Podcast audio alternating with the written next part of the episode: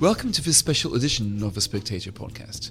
I'm Fraser Nelson, editor of The Spectator, and I've been a fairly frequent Uber user over the years.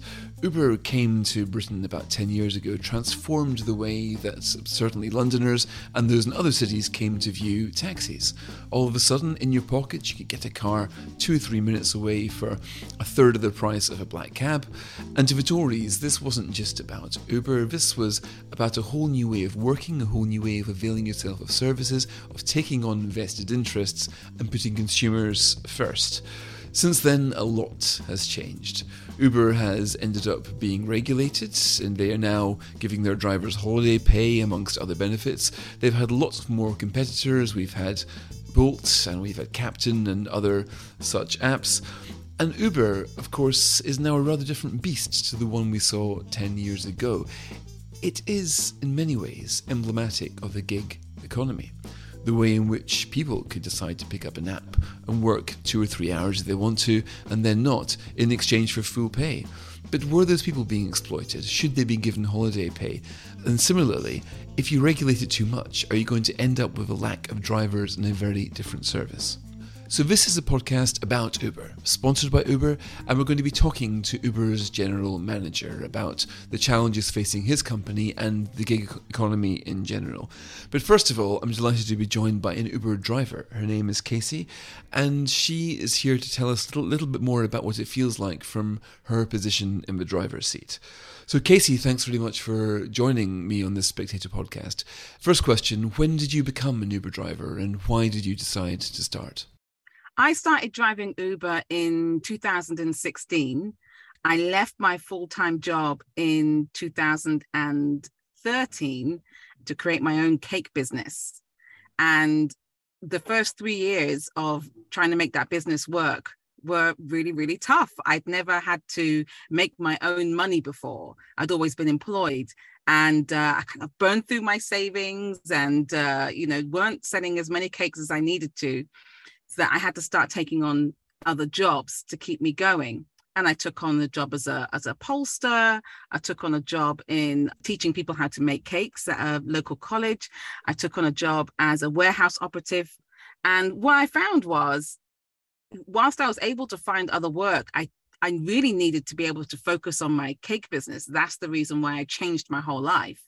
And every time I needed to make a cake when an order finally came in, I then had to negotiate with the boss to get the time off to make the cake. And it wasn't always working in my favor. So I really needed something that was super flexible.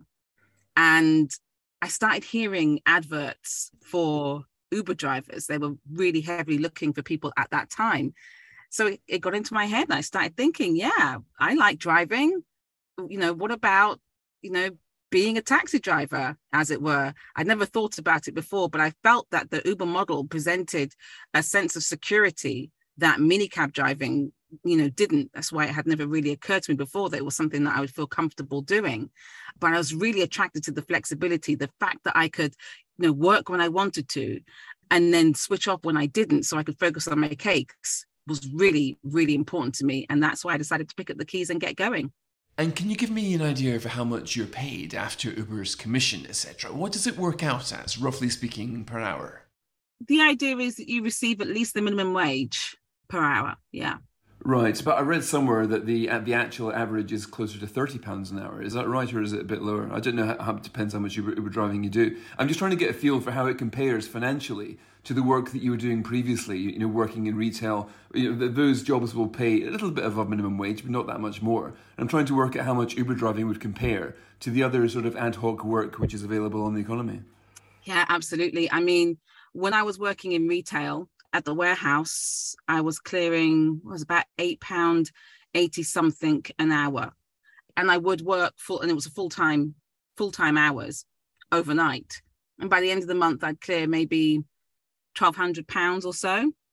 So the idea comparing that to when I was driving Uber, I'd clear about twenty five pound an hour before expenses significant difference yeah right but before somebody who was driving who can read a map etc it doesn't it didn't take you months and months of sort of a training process because to be a black cab driver you need to go through a lot of time and money and for a lot of people the financial cost of that training is quite prohibitive becoming an Uber driver for you was was more straightforward? It was it a matter of weeks or months before you applied to when you got the, the license? Yeah, the actual process of being able to become an Uber driver really is hours. What you're waiting for is for the bureaucratic process to kick in, so the paperwork mm. to go through, and that that took about three months to be able to get signed up by Transport for London as a driver.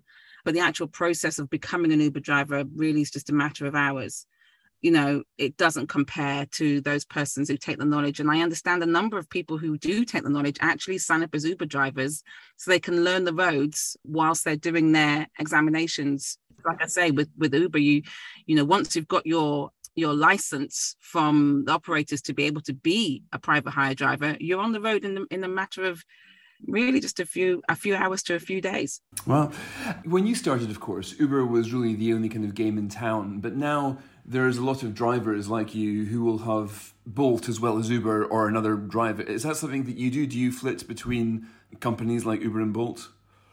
I do actually. I do private hire driving with other companies as well as Uber. In terms of ride hailing, using the apps like Bolt, like Ola, FreeNow, Kapten when it was around, I actually tried all of them mm-hmm. and decided to stick with Uber in the end because I found that some drivers would like to spend a lot of time switching between the apps. You know, you're trying to chase the jobs. You want to be available to any job from any app in any area. And actually, all the jumping around meant that I was losing out on work rather than gaining more work. And so I found in the end that I would just have one private hire company that I would drive for on one ride hailing app that I would drive for, and that was Uber. Right. And how long do you see yourself staying with Uber for? I mean, did you see this as a, a, sort of thing you do for a few months when you first started? I mean, you've been doing it for, for quite a while. I imagine you must be one of the longest serving Uber drivers. I don't think I'm one of the longest serving Uber drivers. No, I've not been there since the beginning. I remember I first used Uber as a passenger um, when it came to Britain back in 2012. So there's definitely drivers who've been around for longer than myself. And certainly when I started driving, I would never have imagined that I would be able to say, oh, I've been driving for six years. And actually, when I speak to drivers in the game, I don't think any driver thinks they're going to be driving for a long time. Everybody sort of says, oh, I was going to start driving just a few months and it's been 34 years. it's the kind of job that you don't expect to be in for a long period of time, but there's very few jobs that can compare in terms of their ability to give you such control and flexibility and good earning that it's very addictive. And there's more benefits now, aren't there, as well? You get holiday pay and stuff like that. Exactly. So, you know, the benefits do help to make things a lot easier. I'm in the what I describe as the enviable position where I'm just looking after me. I'm not looking after myself and a partner and a family. So I I really can't speak to how persons who are who are raising a family and supporting a family and supporting a household find their experience but for me uber has been you know a fantastic partner in my finances you know struggling building my own business uber enabled me to you know get my finances back on track sort out my credit rating get myself back into my own place because I had to move in with family to keep myself going. So for me, I found it very revolutionary in being able to get my life back to a place where I felt that I had options again. And what happened to the bakery? So I ran the business for nearly 10 years. I wrapped it up just in March of this year. Like I say, you know, being able to drive Uber, drive private hire, enabled me to really get my finances back on track. So financially, I found myself being very flush. When it came to the business, no, I just decided that I'd had my time, you know, building my cake business. It just came to a natural end for me. It was a fantastic experience. And in fact, Uber was a great partner for me as well. You know, I was very fortunate enough to be able to win a year's worth of kitchen space, for example, that was supported by Uber in a campaign called Empowering Journeys in collaboration with Enterprise Nation, myself and eight other businesses, Uber supported for a year to you know help their food businesses to grow. And i had other really fantastic opportunities as well during my journey with my cake business but i just decided yeah i'd had enough of that. So other opportunities have made their way to me so i'm exploring those now Kasey, great to talk to you and thanks so much for making the time today. Now, as well as Kasey, we're joined by a panel of people who spend their lives looking at the gig economy and its impact on work. We've got Robert Colville, my former boss at the Telegraph. Now he runs the centre right think tank Centre for Policy Studies. Kirsty Innes, who's the head of digital government at the Tony Blair Institute. And Andrew Brem, who's general manager of Uber in the UK.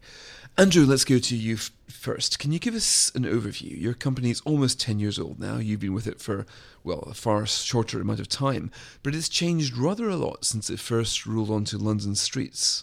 Well, I mean, I'd like to think that it's kind of getting ubiquitous, partly geographically. So, you know, about half of the 85,000 people who are driving through Uber are driving out of London.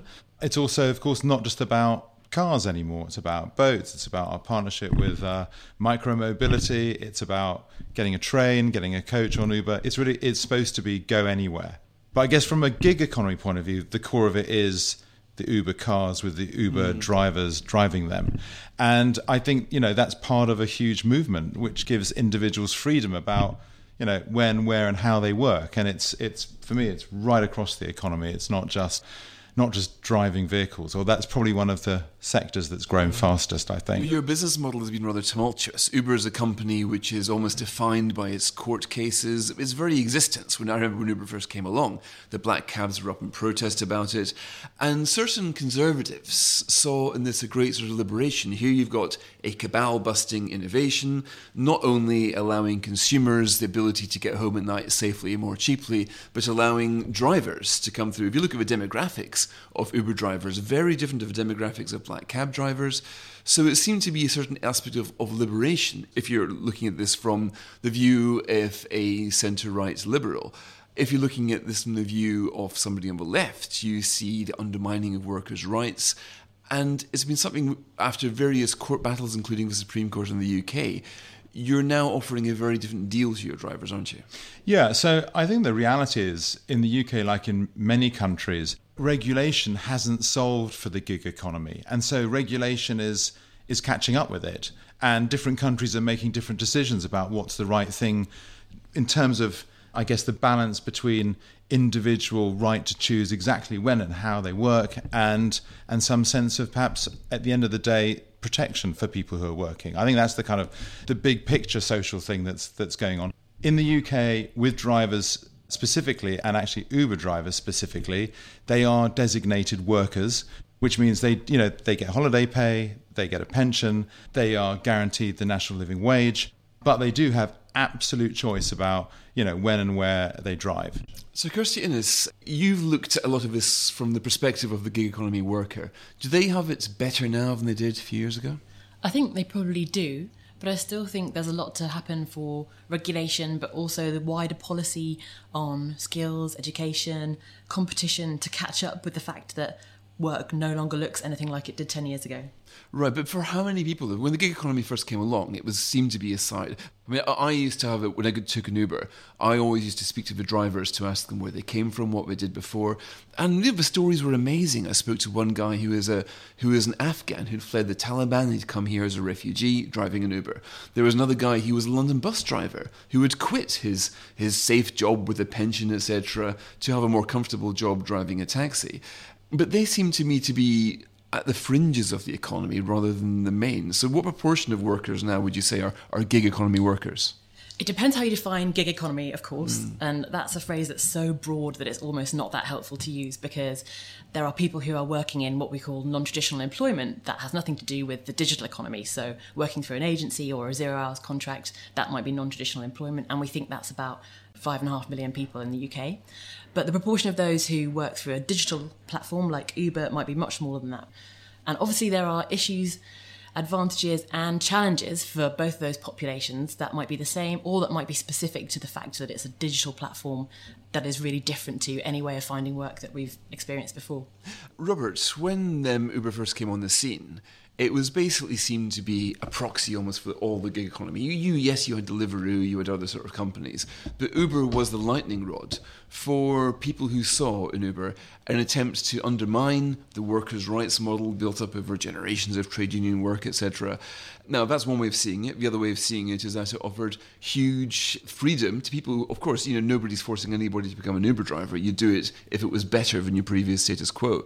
Do you think that the gig economy companies have steadily been losing a battle, that they entered as disruptors, but their ability to disrupt has been blunted simply because of more regulation? I think that's true. I think when it, when all this started off, I remember the sort of sense of excitement when first Uber and then all these other services came around. This sort of this intense sense of jealousy that you get from people who weren't uh, who were in cities which they hadn't rolled out to yet, and this sort of you know this idea. Well, no, you can you can push a button and people bring food to your door. You know, it's insane. I mean, and you know this was captured obviously by Liz Truss, who um, who proclaimed that the millennial generation were Airbnb, Deliveroo eating, Uber riding freedom fighters, and she she happened to be speaking at a Centre for Policy Studies event the evening after she made those remarks, and we got a T-shirt printed up for her saying that, and she was she was wearing it proudly around Westminster. Interesting. So, so that's almost like a, not quite a political philosophy. She, the, the prime minister, defined the younger generation, I mean, I, I, imagine it applies a lot more than that, as people who simply like to avail themselves of the services of these disruptors. Yeah, but two things have happened since that kind of insurgent era. The first is just if things have become more establishment, more part of our, our daily lives, regulation has started to, to come in. But more than that, there's been this kind of concerted and very successful fight back, primarily on the left, against this model and an attempt to conflate, kind of as Kirsty alluded to, attempt to conflate zero hours and gig economy and self employed and all these kind of so, so, basically to argue that workers' rights are being systematically stripped away, that more and more people are coming out of full employment, and you know, these people are miserable, they are being exploited. And literally none of that is true. Every survey we've seen of gig economy workers, for example, seems to show that they are there by choice. There is absolutely no evidence that we have seen a mass, like people leaving full time employment. In fact, full time employment with all the standard protections continue to grow robustly. And also, you know, many of the people who are taking advantage of these freedoms, perhaps not so much on the Uber side, tend actually to be elderly people who are sort of stepping away from the workforce, of graduating, rather than going straight into retirement, we're graduating towards a couple of days a week, doing some consultancy, you know, just sort of drifting out of the workforce rather than having a sharp exit. But yeah, and I mean, you know, the, the government did its own service of this, Uber did its own service of this, Deliveroo did its service of this, Social Market Foundation did, did that with them. I know the Tony Blair Institute has, has just done some stuff. Like, it's, it's really hard to see this kind of systematic exploitation happening. That doesn't mean that there's not hasn't been a need to sort of tidy up some of the rights, but there's been a very successful argument, and you know, especially the Labour Party under Corbyn were all over this to just completely equate gig economy with exploitation. Kirsty, can I ask you about that? Did did you see that originally there was a problem with the gig economy that needed to be solved? Because the free marketeers would say, look, this is the perfect model of laissez-faire. These guys have got an app; they can choose to take the job or not. Nobody's forcing them to do anything. So why, therefore, should the government interfere? With a relationship which is working well. It was also argued that there was a minority of them who were pushing for union recognition, for greater holiday pay, but they were simply a vocal minority, and the more silent ones didn't really want this. How do you see it? Mm. I mean, I, I think there are challenges coming out of it, and when we talk to gig workers, they identify things around income volatility. Of course, it's harder to predict your income when you're you're working in that non-traditional way. Around what it's like to experience management via an algorithm effectively. So sometimes decisions about your participation in the app or what jobs you get allocated or your rate of pay are made automatically. And that is fundamentally different to a sort of person to person relationship. And sometimes there are concerns, but much less frequently around the attendant benefits that you might not get when you're self employed or a worker rather than an employee. But I think Robert's right that for the most part, gig workers go into these platforms with their eyes open. They're very happy to embrace the trade off between the flexibility and the control of their own time that they get by working through a platform mm-hmm. in return for probably a much slimmer set of benefits. But the point we made in our report yesterday is that part of what needs to evolve is the possibility for these workers to have a voice and be represented so that they can have a good relationship with the people that design and run platforms so that conditions can improve and so they can help to kind of get a better deal. That's also being promoted through competition, of course. Now you've got Bolt on the market. There's clearly much more pressure on both Uber and Bolt to attract workers, and I think that's an important kind of aspect that workers are also aware of. They they mention multi-apping. They are happy to switch between them, and they're very alert to which one is going to offer them better conditions. On, on a moment to moment basis, almost. Yeah. But Andrew, the competition you spoke about earlier is not just competition for um, passengers; it's competition with other apps as well. When we spoke to Kasey, your driver earlier on, she was saying how even she, the Uber poster driver, uses other apps. So they're sitting there with Bolt, they might have Uber, and they can pretty much take whatever job they want. So you're having to compete for the driver's time, for the driver's attention, in a way that you simply weren't 10 years ago. Absolutely, absolutely. On a minute by minute basis, a driver receives an offer of a trip. They know where it's picking up from, where it's going to, and exactly what they're going to get paid for that. So that is the basis on which they're making the decision in the minute to to drive for Uber rather than anyone else. I think more broadly, you know, there is competition in the medium term with some affinity towards the platform. And I suppose, you know, some of the points you were making earlier, I wonder whether what we're trying to do with some of the regulation is fix market failure. So, you know, you could argue that that actually people, whether they are employed or whether they're workers, whether they're independent contractors, you know, sub-optimize with respect to their savings. You know, should be saving for a pension, but perhaps choose not to because they're trying to focus on the short term. So I, I personally think it's appropriate for there to be some intervention so that people are encouraged to make better choices. So for me, a, a pension is quite a good example of that, where actually, you know, although a driver like anyone else can opt out of it, they are opted in and I think that's kind of good for society. I think the other thing that just you know you you, you mentioned Fraser about you know you're chatting to Uber drivers and, mm. and some of them had incredible stories about where they'd come from. I think there is a more general point about inclusivity in the gig economy, and it's not just about people who've come from another country, but it's you know age is a huge one. A lot of people are obviously having to, you know, top up their state pensions or continue working longer than perhaps they had to. And I think the gig economy provides great opportunities for young, for old, perhaps for people who don't want to come to a workplace perhaps they you know they're very introverted. There, there are so many more options for people to match their personal preferences and, and situations with earning money than I think there may have been even in the recent past. But you're now offering more generous perks than you were before. But has this necessarily made it easier for you to find drivers? I mean, anybody who's taken an Uber for the last four or five years will notice it's a lot harder, shall we say, post pandemic than it was pre pandemic to find a driver in about two or three minutes. So I'm not quite sure what happened. I did wonder if it's the fact that because you've been, you know, you're offering more of these benefits, you can offer a lower rate of pay, and that simply isn't attractive enough. We're living in a country where there are something like five million people in out of work benefits. There's a huge chunk are doing, you know, no work at all. They don't seem to be tempted into the world of work. So is it is it Brexit? Is it the change in your regulations? Is it what was referred to as a great resignation? Simply fewer people in the labour force than there were pre-pandemic. I, I think it's two things. I think generally there is, you know, employment is incredibly high at the moment. So it is just difficult to find people for any industry at the moment. I think what's a little bit different to the industry that I'm in is that you know it's non-trivial, rightly so, to become a driver of a private hire vehicle. You now have to have medical checks, you have to have all mm. sorts of topographical tests. It's about a six month journey in London, minimum, from start to end to become a licensed private hire vehicle that driver. That was true seven years ago when you had lots more drivers. There seemed to be then a far greater ratio of drivers to customers than there is now. So I mean, it didn't put them off at the beginning. Why should it put them off now? I, I, think it's two things. I think it's timing. So if you think, you know, we we still had the pandemic in January, February this year. So it, mm. it, we have thousands of prospective drivers who we right. know are beginning to go through that funnel. But also, there is just a huge amount of competition for work of any sort at the moment, which, you know, in many respects, that's a good thing. But it's not particularly helpful to me, nor to you as a, a rider on Uber. But Andrew, if you're if anybody's competing for minimum wage work, I mean, we the care home say this, the supermarket say this, you're going to have to pay up, aren't you, if you want more drivers? I mean, teetering along at the minimum wage or just above it won't cut it. Absolutely. So you know, we have had to pay up, and the drivers on average for Uber were earning in the first quarter of this year just under thirty pounds. First an hour, an hour on an average. Hour. Yes, right. Twenty nine pounds seventy two, I think, from, right. from memory, and that's increased hugely from pre-pandemic times. So we are having to pay up, and that's totally fair enough. It just takes, I think there are a couple of things. I think one is one is perception, so that mm. may not be widely known, and also it just does take time and effort to become a licensed private hire driver.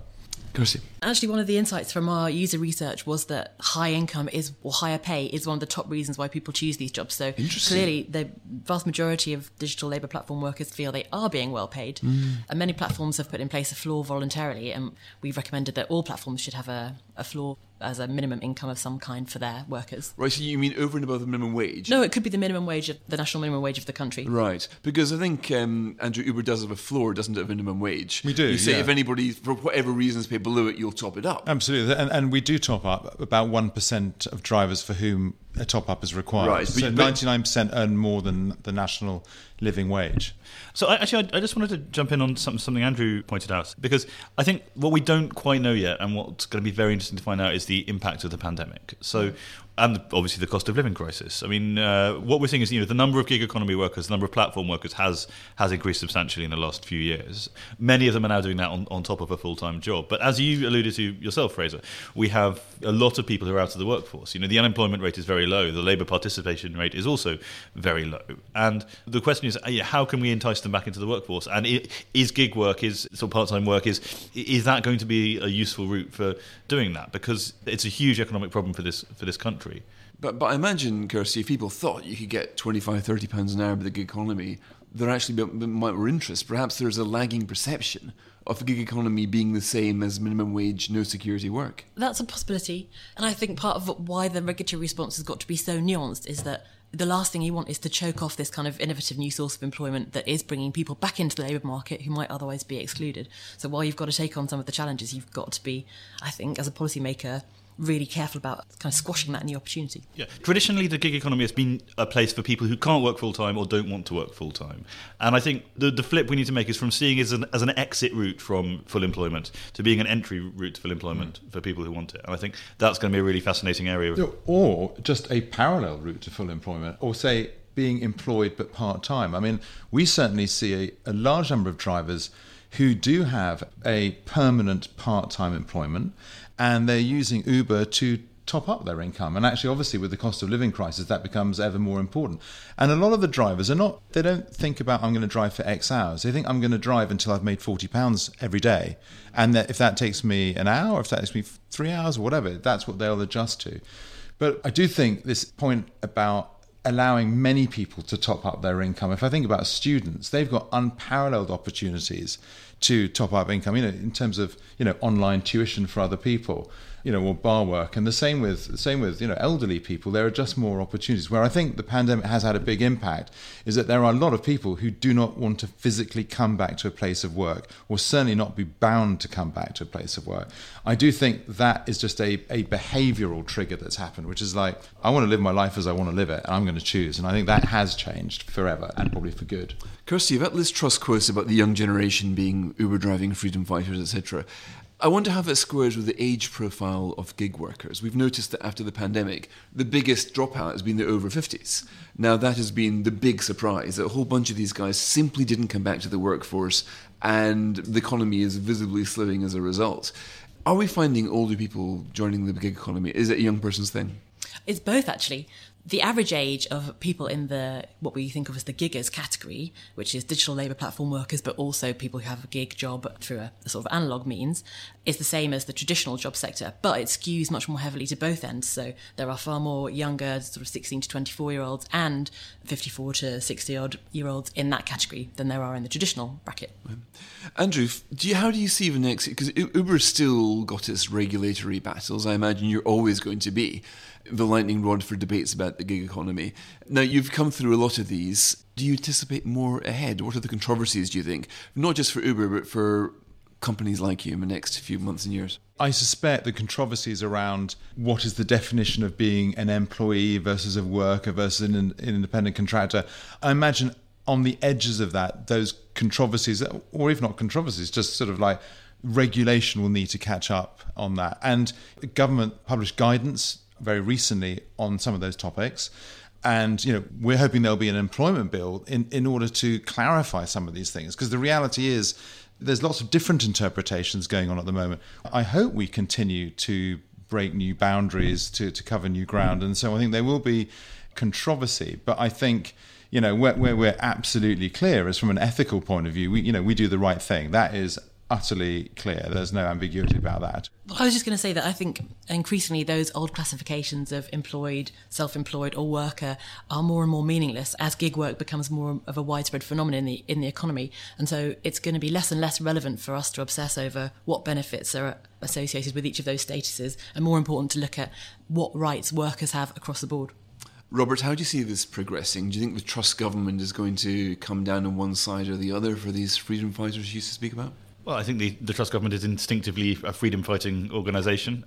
I think um, it'll be interesting to see what they do with the Future of Work review that Matt Warman, uh, MP, was, was producing um, under Boris from memory, that's just gone in, and it'll be interesting to see what the response to it is. I mean, you, Jacob Rees-Mogg does not strike me as the type of man who, who is keen on swaddling the, the economy with further employment protections. In fact, in fact, he's often accused of wanting to strip them away.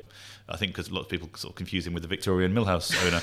Um, but yeah, no, I, I think it's going to be a fascinating, a fascinating area, and it's fascinating with, with, Uber's own own journey from essentially a low cost offer to a, to a high standards offer. In some in some ways, Uber is now the establishment. Well, I, I must say, I'd rather not see ourselves as the establishment, and I think we need to keep breaking new ground. Uh, but your point about it's not that we want more regulation. The reality is we just want a level playing field because at the moment there isn't in some areas. But there's another government policy question, I think, which is around you know cross-border and international activity. That may be less relevant for Uber specifically within a country, but my, my neighbor gets an Italian lesson every morning at 5:30 a.m. from an Italian person who's in Vietnam. I mean, you know, regulation has no idea how to deal with that sort of thing at the moment. But that happens to be a win-win-win. You know, suits the Italian in Vietnam and it suits my neighbor who's learning Italian at a time she'd like to. Well, perhaps Liz Truss should add to her definition of Britain a country that gets up at 5:30 a.m. to learn Italian. That's quite yeah. Heroic. Well, that's that's where we're going. Well, that brings us to the end of the podcast. Andrew, Robert, and Kirsty, thanks so much for joining me on this special podcast, and thanks to you for listening, and thanks to Cindy Yu, my producer.